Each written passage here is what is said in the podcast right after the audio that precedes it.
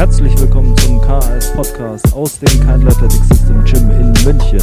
And I want you to take care of things. Keep your eyes and ears open, you understand? Check it out.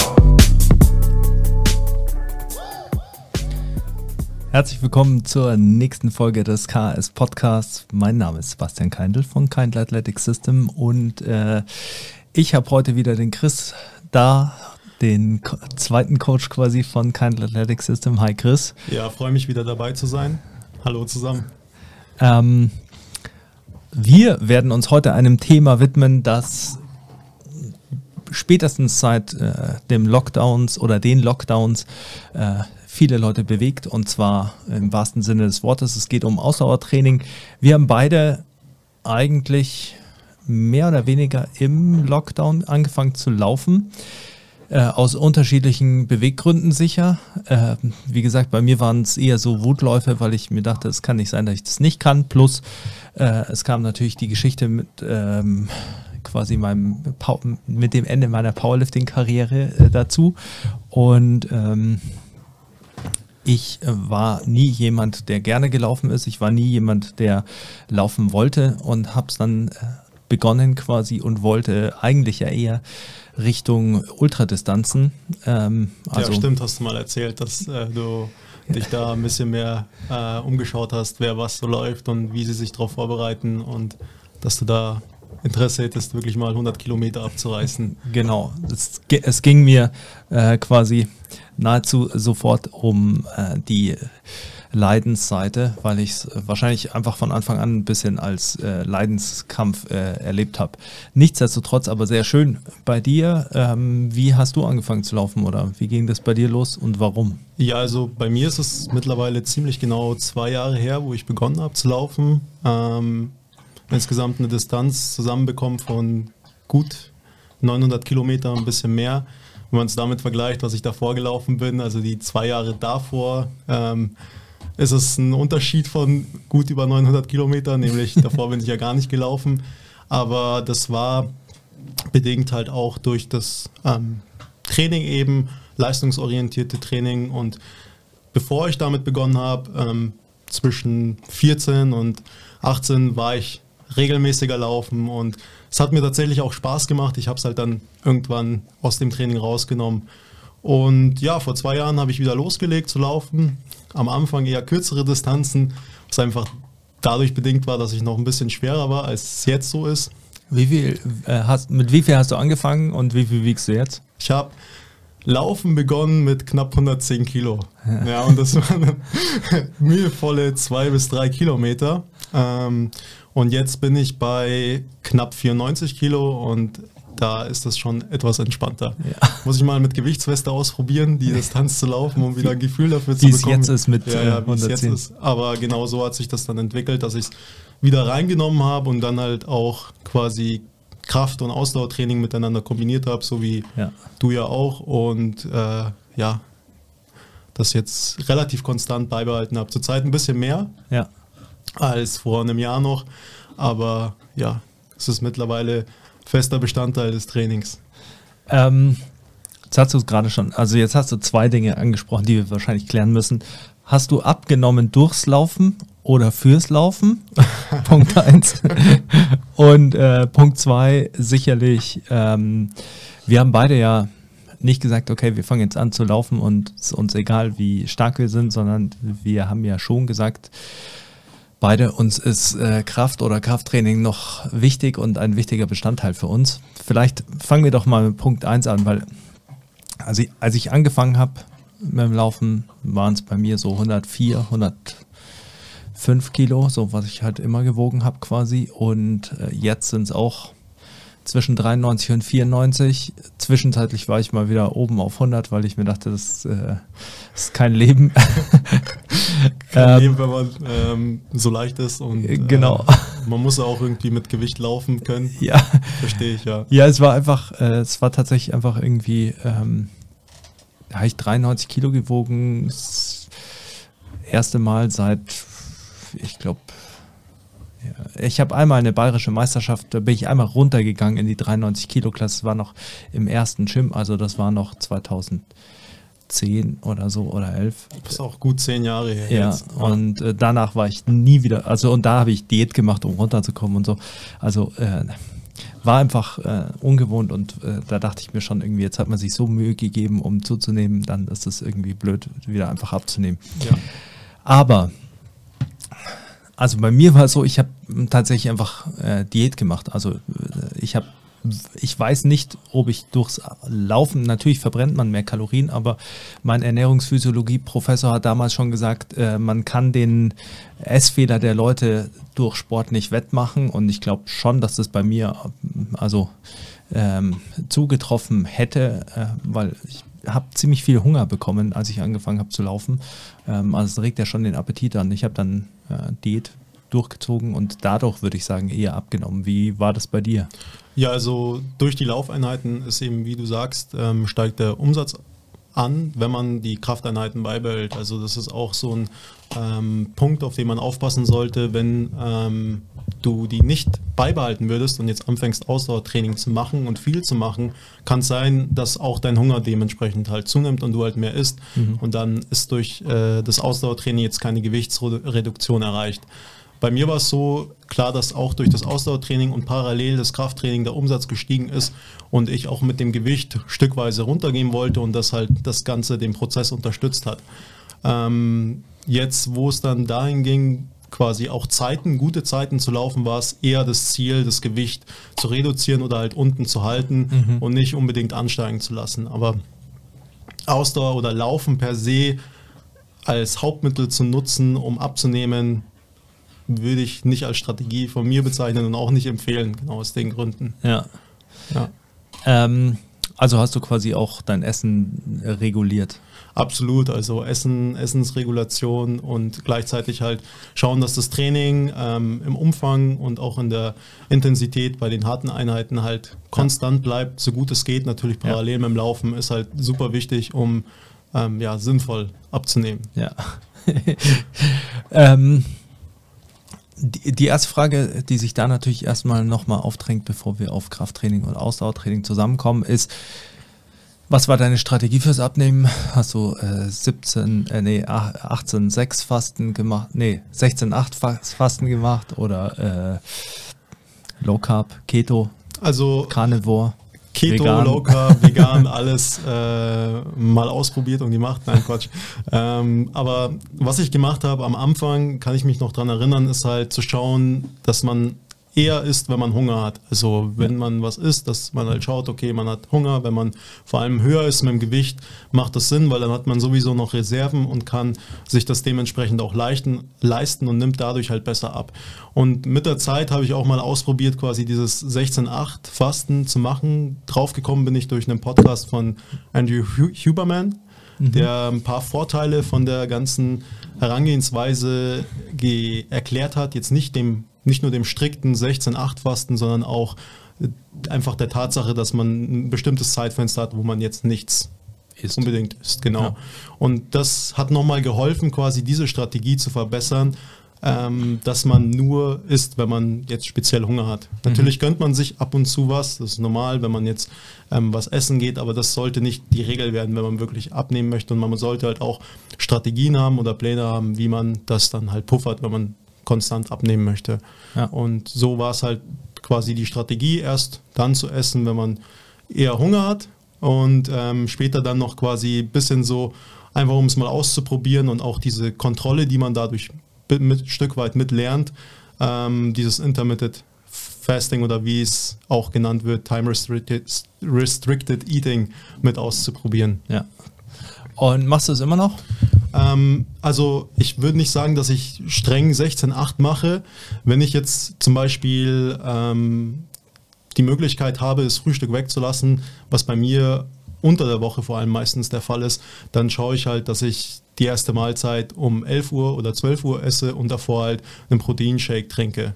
Ja, es hängt auch ein bisschen davon ab, wie umfangreich das Training am Vortag war. Wenn man am Vortag zwei Einheiten hatte, eine ähm, umfangreichere Cardio-Einheit und eine Krafteinheit zusätzlich, dann ähm, würde ich jetzt nicht quasi auf die Uhr schauen und die 16 Stunden ausreizen, sondern dann dementsprechend halt auch das mit berücksichtigen. Aber grundsätzlich schon eben dieses Prinzip mitnehmen, weil es halt ähm, auch andere Vorteile mit sich bringen kann. Ja. Ja. Ähm, was sind die Vorteile? Max, du kannst ja mal ein paar erwähnen. Also es ist ein bisschen länger her, wo ich mir den Podcast genauer angeschaut habe und die Studie auch dazu durchgelesen habe. Grundsätzlich ähm, ist es im Stoffwechsel so, dass man ja entzündungsanregende Prozesse hat und entzündungshemmende Prozesse. Und diese Tatsache, dass man dieses Zeitfenster hat, wo man ähm, keine ja, Nahrung zu sich nimmt, führt anscheinend dazu, dass entzündungshemmende ähm, Stoffwechselwege eingeleitet werden oder dominant sind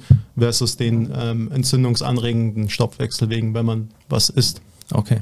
Und das kann da helfen. Also klar ist es besser, da der Met Metabolismus und Stoffwechsel anscheinend seinen eigenen ähm, zirkadianischen Rhythmus hat, das strikt durchzuziehen, aber man profitiert auch schon teilweise von ähm, ja, einer flexibel, flexibleren Version Ja. der ganzen Herangehensweise. Und es ist auch, wie gesagt, ein Stück weit eine Hilfe, wenn man ähm, im Kaloriendefizit sein möchte, das dann auch leichter zu erreichen. Ja. Weil es einem oft leichter fällt, also mir zumindest, leichter fällt in der Früh ähm, das auszulassen als am Abend, weil ähm, die meisten kennen das bestimmt, hungrig schlafen gehen ist nicht so, Ja. nicht so cool. Ähm, ja, also ich habe es tatsächlich auch eine Zeit lang ausprobiert, eben äh, während dem Lockdown ging es, also habe ich es nicht, äh, habe ich dann nicht durchgezogen oder nicht gemacht, einfach weil ich äh, quasi zu Hause mit meiner Frau essen konnte. Ähm, aber ich habe es dann im, quasi nach den Lockdowns im Übergang probiert und mein Problem war eher, dass die Tage nicht so gleichmäßig sind, dass ich dann einfach äh, nicht essen konnte quasi, wenn es an der Zeit gewesen wäre und ich dann einfach zu lange Phasen hatte ohne äh, Essen und dann sich das immer ein bisschen negativer einfach aufs Training ausgewirkt hat. Also ich war dann einfach ein bisschen äh, zu K.O. quasi. Das war so ein bisschen das Problem und ähm, dann habe ich angefangen einfach äh, wie du es beschreibst, quasi einfach zu essen. Oder ich habe davor war natürlich schon die Idee einfach, okay, man isst halt einfach weniger und es ist okay, wenn man Hunger hat. Ähm, äh, wobei ich ganz am Anfang auch getrackt habe. Ähm, und dann habe ich eigentlich nur noch äh, geschaut, dass ich nicht esse, wenn ich keinen Hunger habe und dass äh, dann die Portionsgröße auch schon eh schon kleiner war, was natürlich dadurch, dass man davor getrackt hat, dazu führt, dass man eh schon weiß, wie groß die Portionen sind. Also Ja. ähm, ein Paradebeispiel ist natürlich mein Frühstück, das ist ziemlich gleich geblieben. Ähm, das waren halt, früher waren das halt 100 Gramm Haferflocken mit Obst und äh, äh, entweder Whey oder Skier. Und äh, dann in der Diät bin ich halt runter auf 60 Gramm Haferflocken. Und ähm, so hat sich das quasi alles halbiert. Das hat bei mir dann ganz gut funktioniert, weil ich ja auch eigentlich am Anfang immer versucht habe, zwei Trainingseinheiten am Tag schon zu haben, eine Krafteinheit und eine Ausdauereinheit, was einfach getaugt hat. Dann zwischendrin konnte ich das nicht mehr.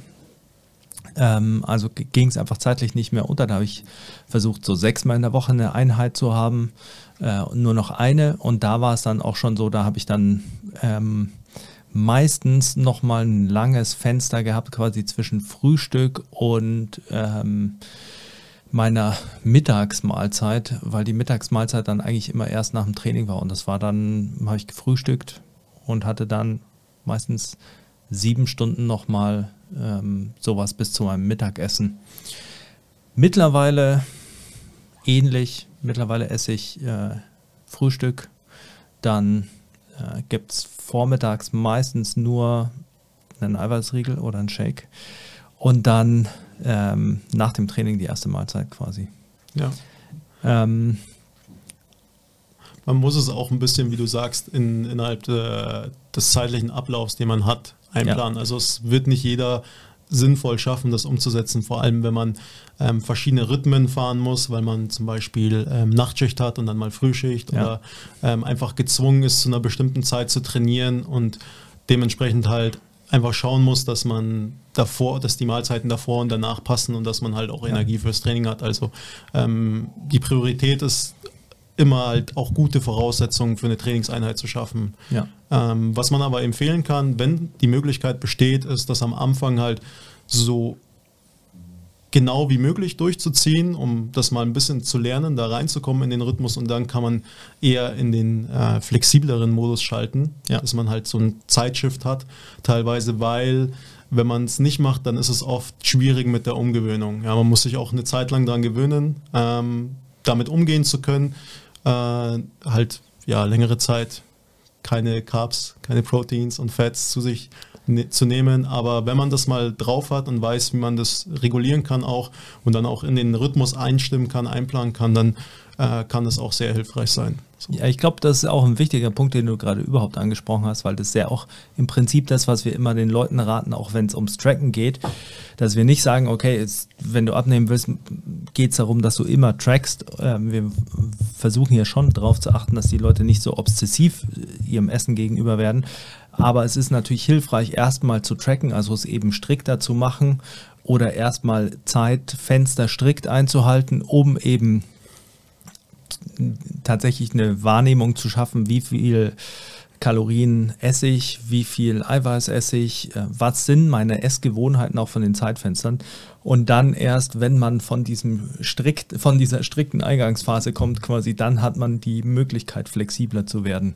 Ja, absolut. Wenn du direkt versuchst zu, wie nennt man das, eyeballen und Ja. halt abzuschätzen und du hast noch nie getrackt, ähm, hast noch nie ein Gefühl dafür bekommen, was wie viel wiegt und wie Ja. du das einstufen kannst und was so deine Portionen sind, die du halt isst und wie dein Ernährungsplan aussehen sollte, dann wird es super schwierig. Ja. Dann wird es sehr chaotisch und deswegen erstmal genau das Striktere.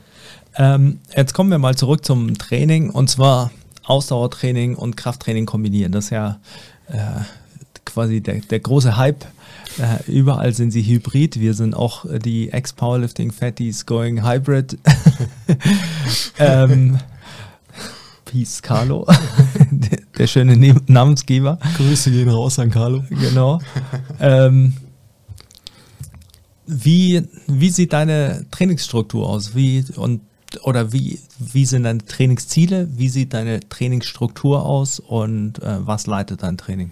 Ja, also erstmal meine Trainingsziele zurzeit sind im Ausdauertraining ähm, die 5 Kilometer mit einem Vierer-Pace zu laufen oder besser noch unter ähm, Vierer-Pace, also unter 20 Minuten.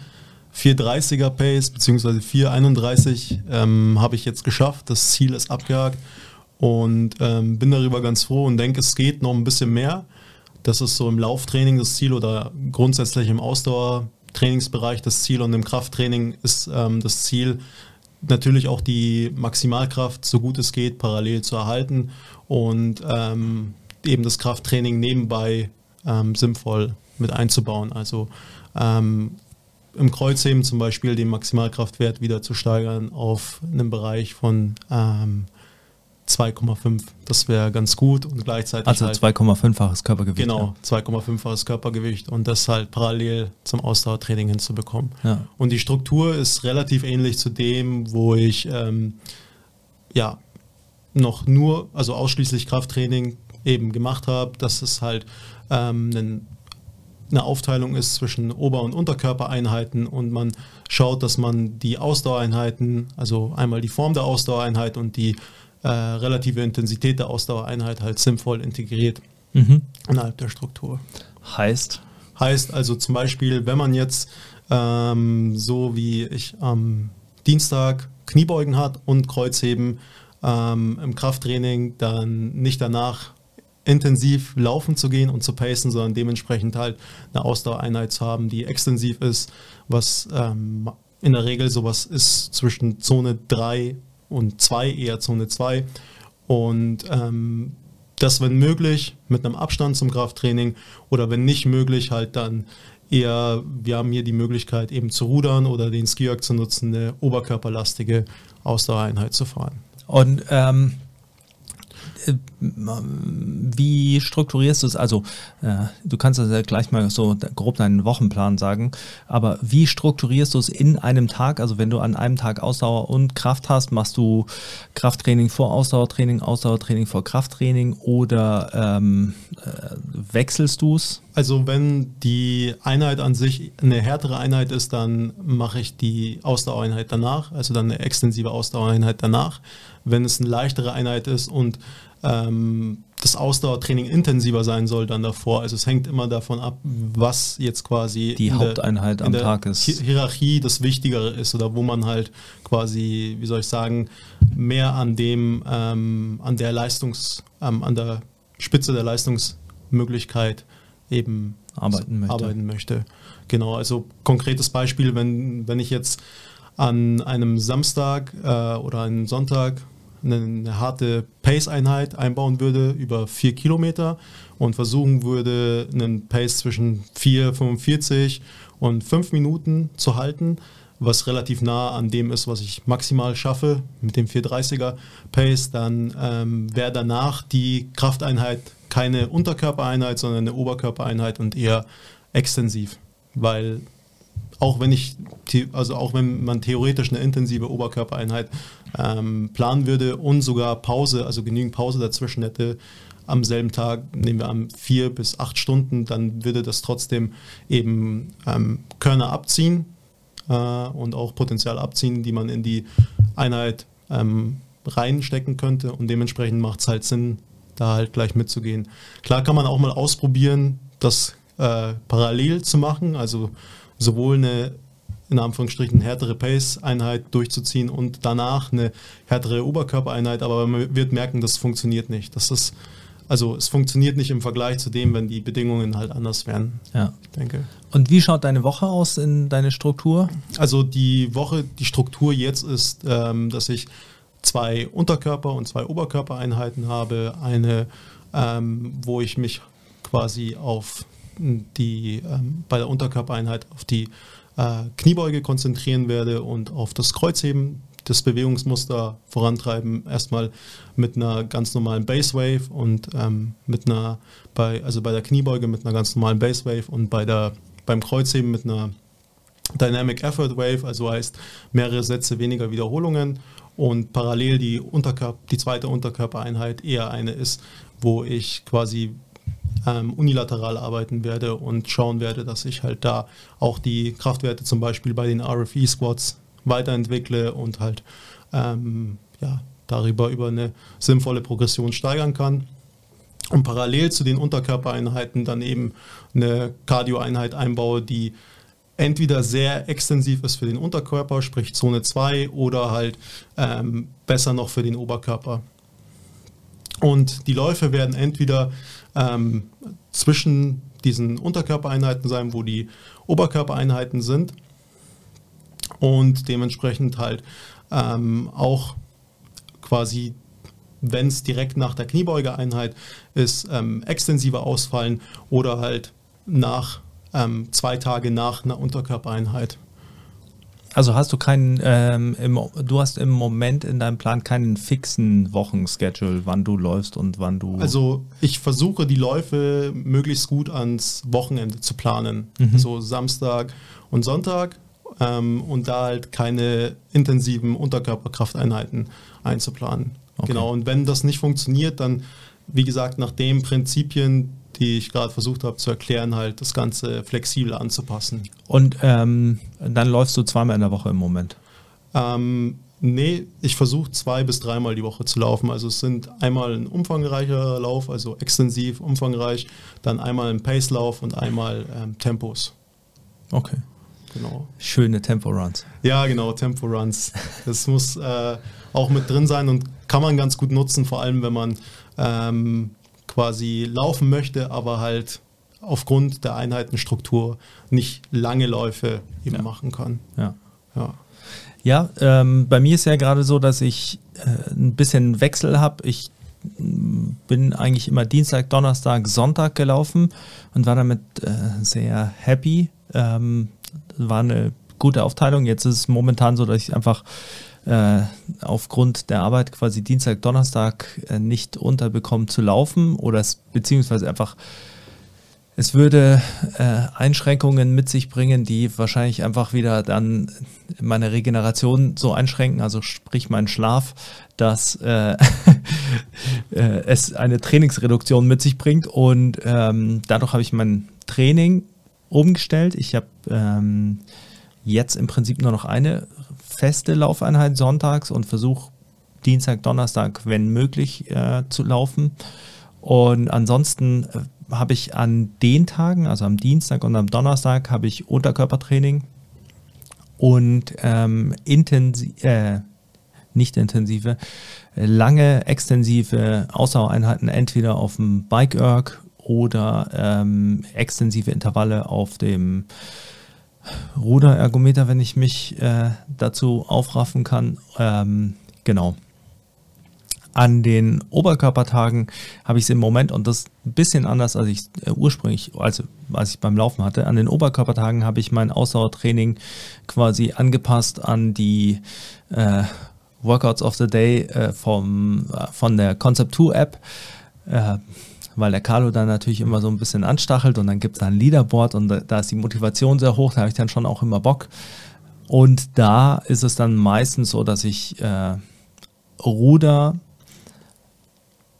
ja, also Ruder, Ski Erg oder Bike mache, je nachdem, wo ich denke, das äh, passt von der Ermüdung am besten rein. Also wenn ich jetzt zum Beispiel merke, meine Beine sind vom Tag davor einfach noch zu K.O. oder ich weiß, sie sind noch K.O. und am nächsten Tag muss ich wieder Unterkörper trainieren, ähm, oft montags, wenn ich halt Sonntag gelaufen bin und dann montags sind die Beine K.O., dann mache ich kein äh, Rad, weil danach die Beine bei mir immer am plattesten sind, sondern dann gibt es eben meistens ski noch nach dem Oberkörpertraining-Intervalle.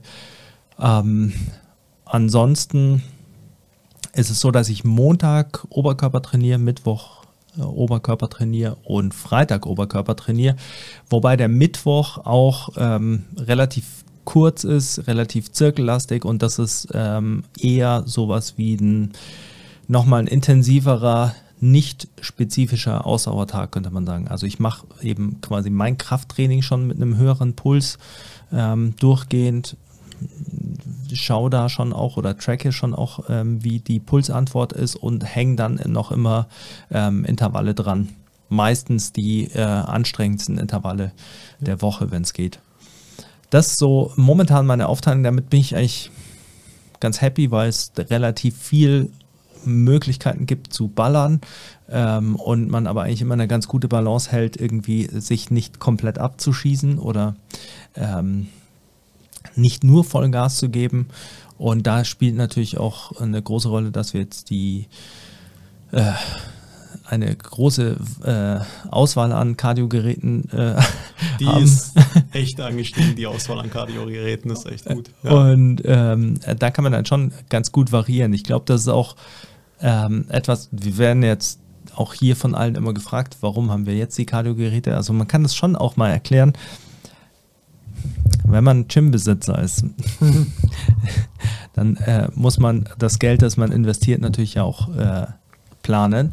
Und äh, Kardiogeräte kann man wunderbar ersetzen. Wir haben mh, hm, viele Sportler, die oder viele Leute, die quasi ihr Cardio-Training eh draußen machen müssen, weil äh, Footballer müssen sprinten, äh, Baseballer sollten äh, durchaus auch Tempo-Runs machen, also einfach um die Laufmechanik zu verbessern, weil das kann man auf Kardiogeräten nicht.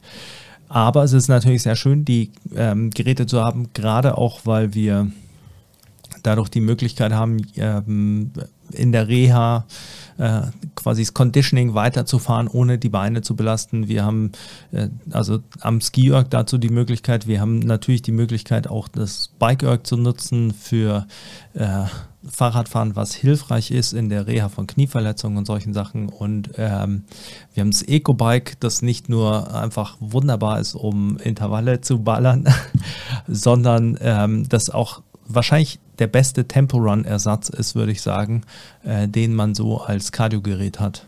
Ja, ich finde auch, das Skiorg ist super gut, um eben einmal zu, also Cardio zu trainieren, ohne den Unterkörper dabei belasten zu müssen und dementsprechend das auch für die Reha zu nutzen. Also das ist auch was, wofür man dann sehr dankbar ist, wenn man die Erfahrung gemacht hat, dass wenn man Kniebeugen macht, am selben Tag oder am Tag danach laufen eher etwas zäher funktioniert und man, ähm, wenn überhaupt, halt sinnvollerweise eine lockere Einheit ähm, einbaut, einen ähm, Zone 2 oder ähm, Zweier, ähm, Zone 3er Lauf und ähm, dementsprechend halt dann, aber trotzdem theoretisch nach der Einheit oder am Tag danach eben ähm, das mit einbauen kann als Cardio-Einheit und auch ja, intensiver ähm, trainieren kann. Ja. je nachdem.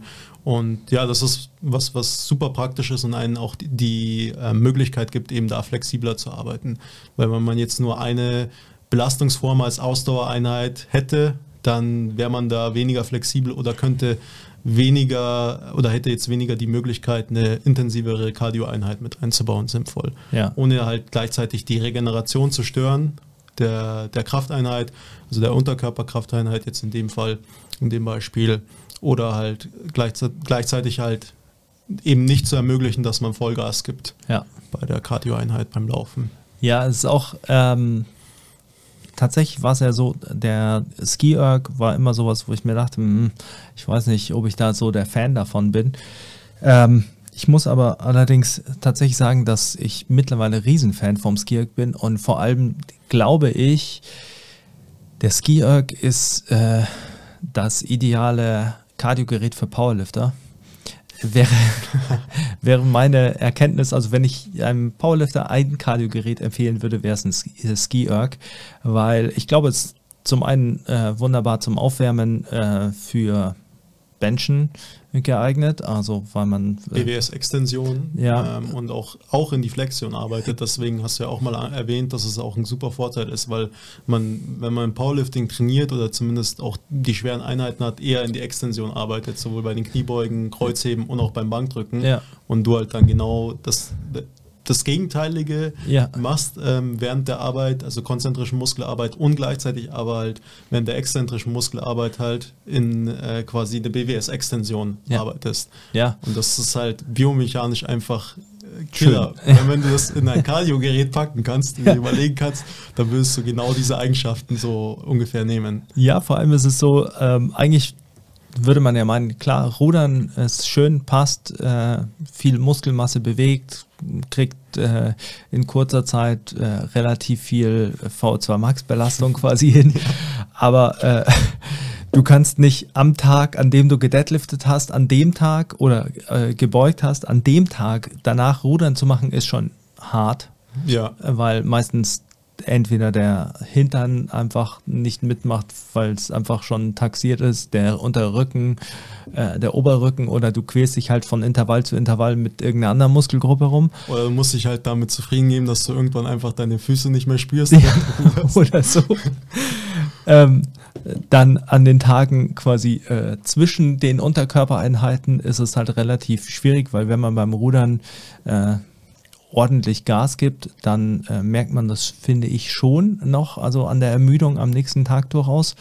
Ähm, von daher ist es natürlich immer so ein bisschen, wenn du mm, quasi Powerlifting-mäßig dein Krafttraining in, in den Fokus stellst, ist, glaube ich, Rudern tatsächlich schwieriger reinzubringen. Also ich meine, es geht an den Tagen mit der meisten Regeneration dann.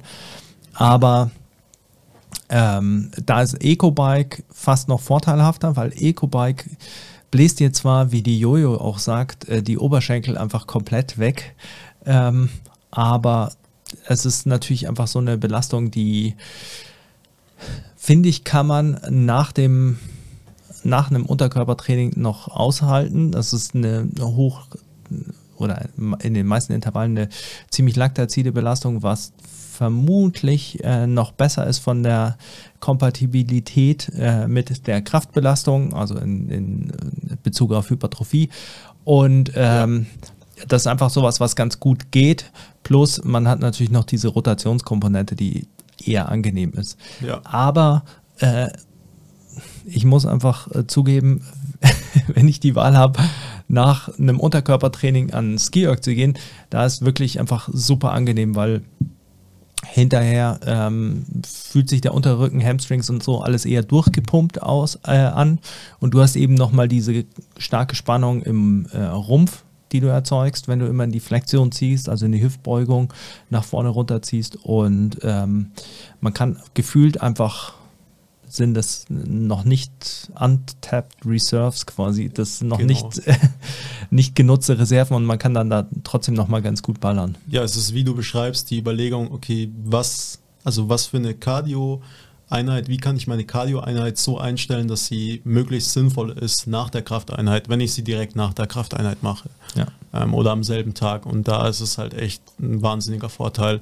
Und auch klar, diese Überlegung hast du ja auch, wenn, oder haben wir auch, wenn wir ähm, ja, das am nächsten Tag machen oder halt am, am übernächsten Tag, wie können wir das, wie können wir die Cardio-Einheit sinnvoll innerhalb dieser Struktur einbauen? Weil Ja. oft ist es so, dass man, oder den Großteil der Cardio-Einheiten arbeitet man ja idealerweise mit einer niedrigeren relativen Intensität, äh, also wenn man das anhand der maximalen Herzfrequenz bemisst. Und dementsprechend kann man quasi die Cardio-Einheit sozusagen als Manipulator nutzen, um sie innerhalb der Kraftstruktur sinnvoll einzubauen. Und Ja. je besser man quasi da strategisch vorgeht, zum Beispiel je besser man eine Cardio-Einheit mit einem Unterkörpertraining ähm, kombiniert, desto mehr fördert es die Regeneration auch nach dem Unterkörpertraining. Ja. Weil wenn man jetzt zum Beispiel ähm, schwere Kniebeugen hat an einem bestimmten Tag, ähm, da intensiver arbeitet und dann halt auch noch Kreuzheben danach und Assistance danach macht. Und ähm, die Beine sind etwas sore. Am nächsten Tag, dann ähm, wird man nicht äh, einen harten Pace-Lauf machen oder am ähm, Echo-Bike komplett durchballern, sondern wahrscheinlich etwas, wo man einfach dafür sorgt, dass innerhalb von Zone 2 oder 3 der Körper durchblutet wird und dadurch halt man trotzdem einen Reiz hat, um die Ausdauer zu verbessern, aber gleichzeitig auch dafür arbeitet, dass die Regeneration des Unterkörpers ähm, schneller und besser stattfindet und so hat man da diesen synergistischen Effekt, Ja. den man sehr gut nutzen kann, wenn man diese Struktur plant oder zumindest weiß, nach welchen Prinzipien man Man- die Ausdauereinheiten eben einbaut. Ja. Ja, das, also das ist auch tatsächlich, glaube ich, was, was ähm, in den meisten Fällen wahrscheinlich das Wichtigste ist, wenn man Ausdauer und Kraft kombinieren will, dass man zum einen weiß, was die Pri- Priorität ist, weil ich glaube, es ist wichtig, für sich selbst als Trainierender festzulegen oder als Coach für den Trainierenden festzulegen, was die oberste Priorität ist und was quasi das sekundäre Ziel ist. Ähm, man kann schon beide Dinge, also je nachdem, wie das Level in Kraft oder in der Ausdauer ist, aber man kann schon beide Dinge gleichzeitig voranschieben, aber einfach für die Strukturierung innerhalb des Plans, innerhalb der Woche, um diese Synergismen eben auszunutzen, ähm, glaube ich, ist es wichtig, eine Priorisierung festzulegen, ähm, weil man dadurch dann die regenerativen Zeitfenster eben planen kann.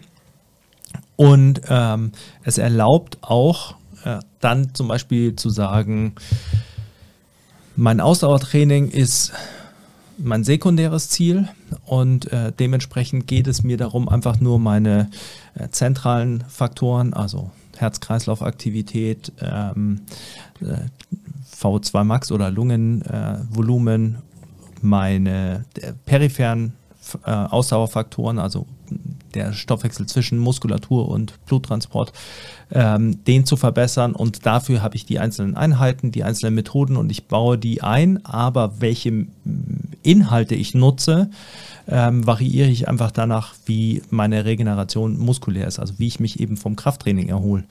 Ähm, während wenn man natürlich eben sagt, okay, ich will äh, fünf Kilometer unter äh, 20 Minuten laufen, dann äh, ist das eine klare Priorität, die man äh, dahingehend einräumen muss, dass man sagt, okay, ich brauche zwei oder drei Läufe die Woche und äh, die sind quasi nicht diskutabel und das bedeutet natürlich, entweder man schafft es, eine fixe Struktur äh, durchzuziehen oder man orientiert das Krafttraining nach dem Lauftraining ähm, weil man dann natürlich eine, quasi es schafft, dass die Laufeinheiten auch immer äh, wertvoll sind. Ja, genau. Und ähm, das ist eben ein wichtiger Punkt, den du ansprichst. Beim Lauftraining haben wir auch darüber geredet, wie wichtig es ist, halt ähm, erstmal zu lernen, ein bestimmtes Tempo laufen zu können, um sinnvoller zu laufen. Das bedeutet, wenn man ein bestimmtes Tempo läuft, dann steigt ähm, in der Regel auch die Intensität an. Also man ist dann schnell mal in Zone 4 bei den Läufen, ähm, was relativ intensiv ist. Ähm, und dementsprechend muss man das auch eben eventuell von den Krafteinheiten mit höherem Abstand trennen. Ja. Deswegen kann man das auch so nutzen, dass man innerhalb dieser Krafteinheitenstruktur, dem Unter- und Oberkörpertraining halt hauptsächlich in Zone 2 und 3 arbeitet mit ähm, dem Bike-Ergometer, Rudergerät, Ski-Erg oder wenn es möglich ist, einen sehr extensiven Lauf einbaut, aber dann etwas weiter weg von den Krafteinheiten oder mit ähm, größerem zeitlichen Abstand halt die Bedingungen schafft für intensivere Laufeinheiten, um eben dieses Tempo halten zu können und ähm, ja auch dementsprechend halt da eine Priorisierung zu haben der Einheit. Wenn man wie ich jetzt das Ziel hat, eben fünf Kilometer unter 20 Minuten zu laufen. Ja. Aber auch wenn man jetzt nicht das Ziel hätte, wäre es trotzdem wichtig, einfach um dieses Lauftempo zu lernen Ja. oder halten zu können, da zumindest eine Einheit so in die Struktur einfließen zu lassen, dass man halt äh, dieses Tempo erreicht oder halt über Tempo-Runs zu, zu arbeiten und da halt ähm, mit zu berücksichtigen, dass es eventuell so sein kann, je nachdem wie gut die ähm, Ausdauerfähigkeit trainiert ist, dass diese Tempo-Runs dann intensiver sind, als sie letztendlich normal sein sollten. Ja.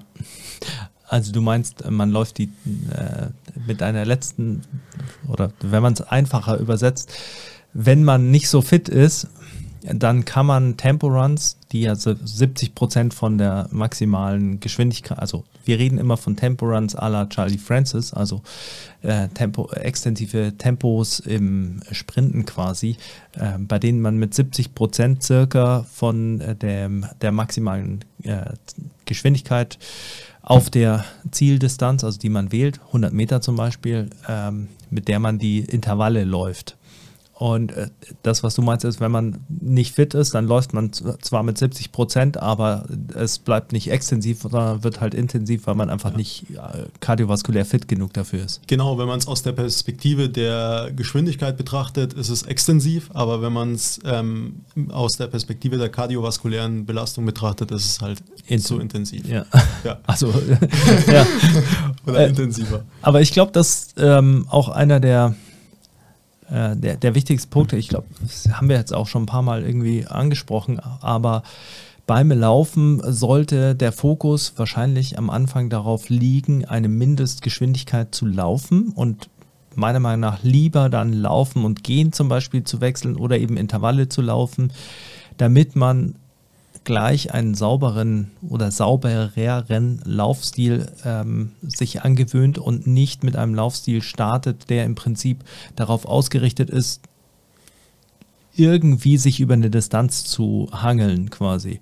Und ich war heute wieder mit dem, äh, Arnold im Schlosspark äh, spazieren und dann sieht man Jogger und es gibt schon sehr viele, bei denen man sieht, die haben angefangen zu laufen und haben dann einfach versucht, immer ihre Laufstrecke weiter auszudehnen und der Laufstil hat sich nie mitentwickelt. Die Ausdauer entwickelt sich zwar, aber biomechanisch ist es eigentlich näher am Gehen von der Mechanik, also von den Amplituden. Man hat keinen Kniehub vorne, der Fuß wird nicht quasi in den Boden beschleunigt, sondern es ist eher hinten raus, also von quasi eine leichte Hüftbeugung mit fast gestreckten Beinen ist so der Aufsatz, leicht nach vorne gelehnt und dann wird hinten raus geschoben. Ja. Ähm, und ich glaube, das führt einfach in den meisten Fällen zu den typischen läuferischen äh, Überlastungserscheinungen, die dann entstehen, weil biomechanisch läuft man nicht gut, also man läuft, man hat keinen richtigen Lauf und ähm, man hat aber durch die physiologische Anpassung, also die besser werdende Ausdauer, die Möglichkeit, mit schlechtem Laufstil immer mehr Schritte zu machen, also länger zu laufen. Ja. Und das akkumuliert dann halt Überbelastung und dann ähm, ist das Problem eben meistens eben in der Geschwindigkeit äh, begraben oder liegt da. Und dann ist es natürlich schwierig, dann sich umzugewöhnen, weil dann muss man die ganze Technik äh, quasi üben und sowas. Dementsprechend ist es eben, wie du sagst, der äh, bessere Weg am Anfang schon ein gewisses Grundtempo sich zu erarbeiten und dann zu schauen, dieses Tempo auch oder in einer Tempo-Range, weil man ja dann auch die Möglichkeit hat, das Tempo mehr zu variieren, ähm, in einer Tempo-Range trainieren zu können mit einem guten Laufstil. Ja, genau, weil sonst, ähm, also die, die Läufe werden ja oft auch empfohlen, weil es darum geht, oder diese längeren extensiven Läufe werden auch empfohlen, weil es genau darum geht, anscheinend effizienter zu werden in der Mechanik. Aber wie du beschreibst, genau das Problem, dass man effizienter wird mit einer schlechteren Mechanik. Das Ja. heißt, man muss, wie du eben gesagt hast, sich erarbeiten, ähm, effizient mechanisch sauber laufen zu können, ähm, normalerweise in einem intensiveren Bereich äh, und dann quasi langsam darauf hinarbeiten, dass man diese Effizienz, ähm, diese technisch korrekte Effizienz über längere Strecken nutzen kann, gleichzeitig schnell laufen kann bei einer äh, gleichzeitig niedrigeren relativen ähm, Anstrengung. Ja, Anstrengung Ja. kardiovaskulär. Also niedriger Puls, lange Distanz, trotzdem relativ hohes Tempo. Und das ist, denke ich, beim Laufen, vor allem wenn man aus dem Kraftsport kommt und ähm, auch m- mehr Körpergewicht mitnimmt, halt eben die, die Herausforderung, Ja. die es interessant macht, wie man das vereinbaren kann in der Struktur. Auf jeden Fall. Ähm, ich glaube auch, dass gerade da ähm, die Möglichkeit äh, gut ist oder gut genutzt werden kann, zum einen im Krafttraining schon ein paar Sachen anzupassen, die wir eigentlich eh bei allen propagieren. Kürzere Pausen, gerade bei Assistenzübungen, Supersätze, äh, Mini-Zirkel, solche Sachen. Ähm, bei denen man schon mal so eine grundkardiovaskuläre Belastung hat, die vielleicht nur als Grundrauschen im Training dient, aber bei jemandem, der total unfit ist, auf jeden Fall ein Fortschritt ist. Und dann eben an diesen kardiovaskulären Faktoren eben, äh, also äh, V2 Max, einfach deine äh, Anpassungen im Ausdauerbereich, die an äh, Geräten schon ein bisschen vorzubereiten, wo man wenig Impact hat und dann das Laufen eben intensiv anzufangen und dann geht das Hand in Hand und dann kann man irgendwann anfangen beim Laufen auch äh, mehr Gas zu geben, weil quasi einfach die Lunge dafür da ist. Ähm, ich glaube, das ist eigentlich ein ganz sinnvoller Weg, in dem man die meisten Probleme äh, gut umgehen kann und in dem man dann auch ähm, eben durch die hohen Laufgeschwindigkeiten sich schon einen schönen Laufstil angewöhnen kann. Genau. Also finde ich, hast du sehr gut zusammengefasst. Und ähm, ja, das ist so der Weg, der, also verglichen mit dem, was wir gerade eben gesagt haben, ähm, den versuchen, die mit der mit den Laufeinheiten sich quasi diese Basis aufzubauen, der, der auch, äh, wenn man jetzt äh, jemanden fragen würde, der quasi eher verschärft die biomechanische Perspektive hat, Ja. der eher dazu, da, dem auch zustimmen würde. Und das ist halt auch immer wichtig, die mit reinzunehmen, weil oft, wenn es Richtung Ausdauertraining geht, dann ähm, wird das zu Physiologisch betrachtet. physiologisch betrachtet und dann wird das oft Ja. eventuell außer Acht gelassen. Und ich meine, je einfacher das Bewegungsmuster ist, also zum Beispiel am Bike-Erg, ähm, am Fahrradergometer, desto eher kann man es auch auf diese physiologische Betrachtungsweise reduzieren. Sogar da sollte man in der Einstellung und allem halt darauf achten, dass Ja. es einigermaßen stimmig ist und ähm, dass man eben gut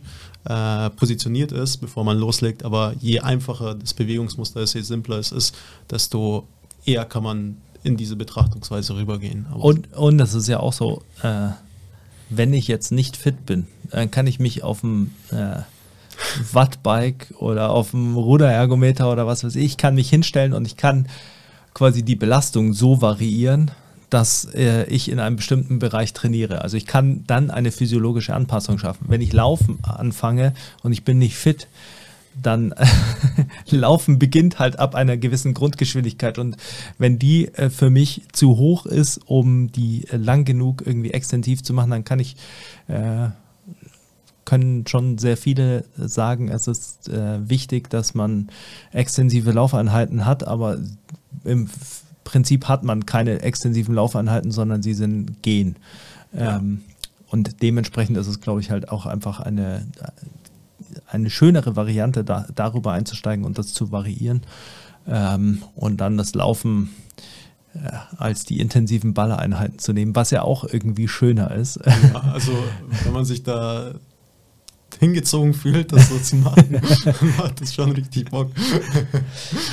Und wie wir halt gesagt haben, es macht dann auch ein bisschen mehr Sinn. Also Ja. wenn man nicht so wie Elliot Kipchoge so auf so einem Level ist, ähm, dann wird es schwierig, diese 70 Prozent ähm, extensive Einheiten oder Ja. 60 bis 70 Prozent extensive Einheiten durch Laufen reinzuholen. Ja. Dann muss man halt ähm, alternativ eben das Suchen. zubekommen.